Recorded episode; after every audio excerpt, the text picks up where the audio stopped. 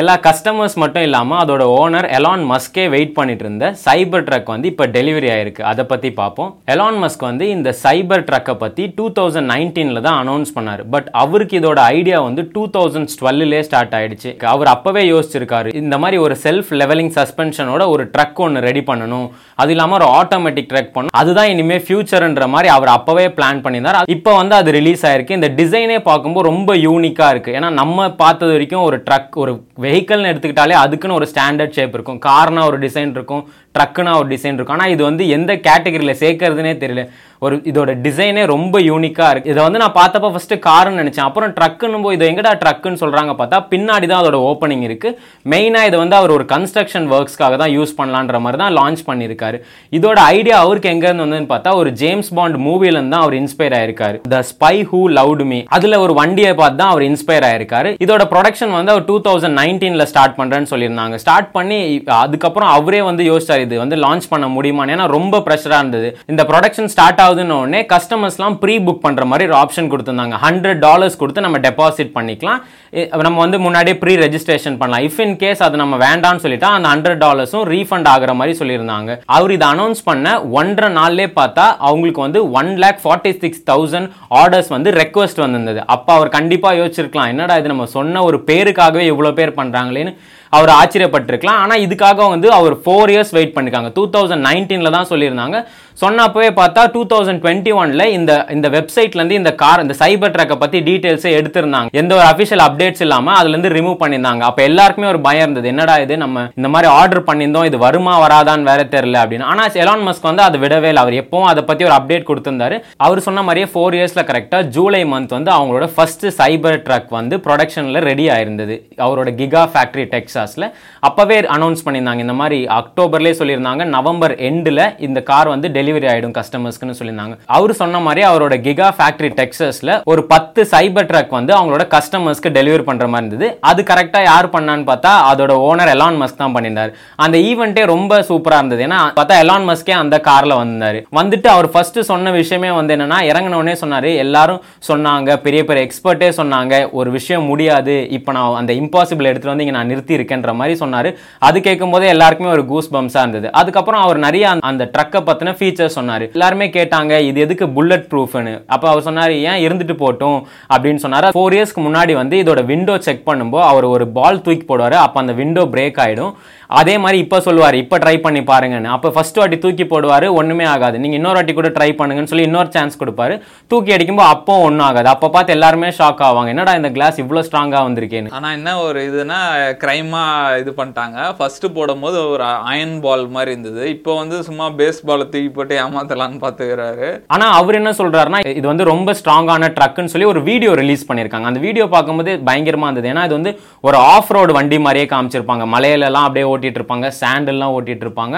அது இல்லாமல் இந்த காரோட என்ன ஸ்பெசிஃபிக்னா இது வந்து மெயினாக இந்த கன்ஸ்ட்ரக்ஷன் ஒர்க்ஸ்க்கு ரொம்ப ஈஸின்னு சொல்கிறாங்க எவ்வளோ லோடாக இருந்தாலுமே எடுத்துகிட்டு எ- போகலாம் எந்த ஒரு நார்மல் ட்ரக்குக்கு உண்டான எதுவுமே இருக்காது. இதுதான் ஒரு ஃபியூச்சர்னு அவர் அந்த வார்த்தையை தான் ரொம்ப திரும்பி திரும்பி சொன்னார்.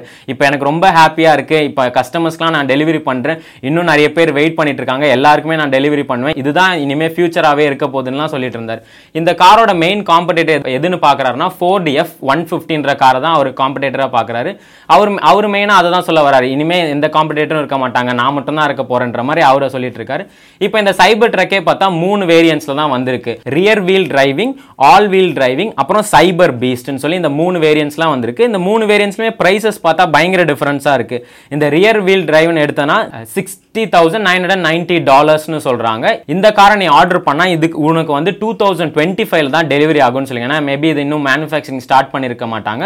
ஸோ மற்ற ரெண்டு பார்த்தோன்னா ஆல் வீல் டிரைவிங் வந்து லான்ச்ல இருக்கு. Seventy nine thousand nine hundred ninety dollars வருது. அது இல்லாம சைபர் பேஸ்ட் பார்த்தனா இதுதான் ரொம்ப ஹையஸ்டா இருக்கு. இந்த த்ரீ வேரியன்ட்ல இது ரொம்ப ஹையஸ்டா இருக்கு. Ninety nine thousand nine hundred ninety dollars இருக்கு இந்த மூணு வேரியன்ட்ஸ் தான் இப்போ லான்ச் பண்ணிருக்காங்க.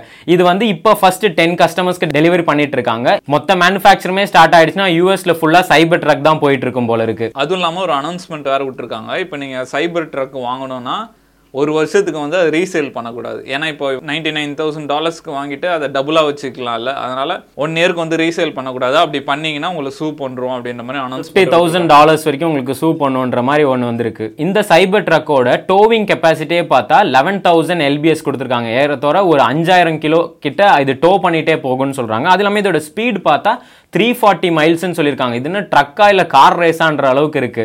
நம்ம ஊர்லலாம் லாரி நாற்பதுக்கு மேலேயே தாண்டாதுன்ற மாதிரி சொல்லுவாங்க. இது என்னடா த்ரீ ஃபார்ட்டி மைல்ஸ்னு சொல்லிட்டு இருக்காங்க. அது இல்லாமல் இதோட ஸ்பீட் பார்த்தா ஜீரோ டு சிக்ஸ்டி வந்து டூ பாயிண்ட் சிக்ஸ் செகண்ட்ஸில் போகுமா.